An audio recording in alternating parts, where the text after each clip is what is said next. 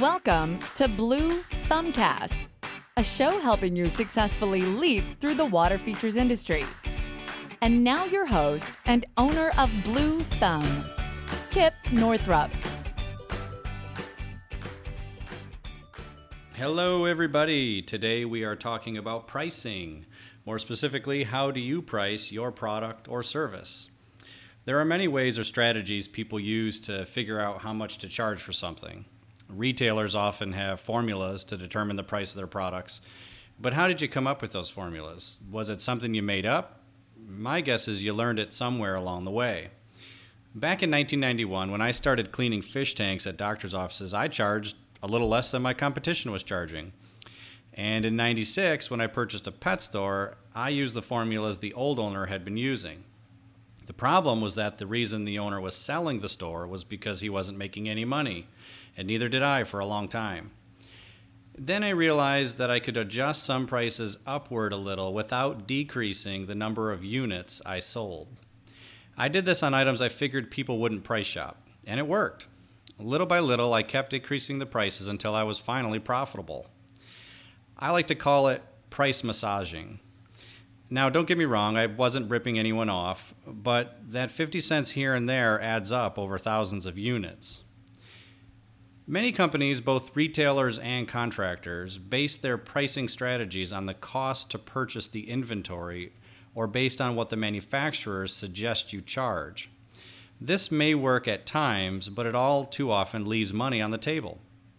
I believe you should price based on the value of the item to the customer not what it cost you to buy it.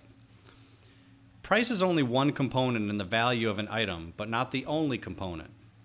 If the perceived value to your customer, that is, what they think the item is worth, is more than what you are charging, then you have room to raise your price.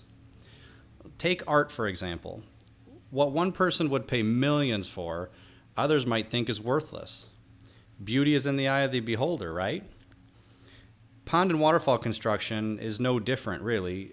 When a homeowner asks me if they should hire a contractor to build their waterfall or pond or if they should do it themselves, I always tell them that while I'm sure that they're capable of creating their own pond and waterfall, the product at the end that they're going to get from the contractor is likely to be much better simply because the contractor's done them before, knows how to place the rock, knows how to you know set those stones so that the water can flow naturally over them. And ultimately what they're really paying for is the experience and the skill level of that contractor. The guys that know how to place rock you know based on how the water will flow and how, how to really naturalize a water feature can charge a premium. And no formula can take skill into consideration. So review the products that you're offering are there any that you could increase the price on without losing the sale? This is your opportunity, and it works well both for retailers and contractors. This podcast is a production of Blue Thumb. For additional information, head over to our website, bluethumbponds.com.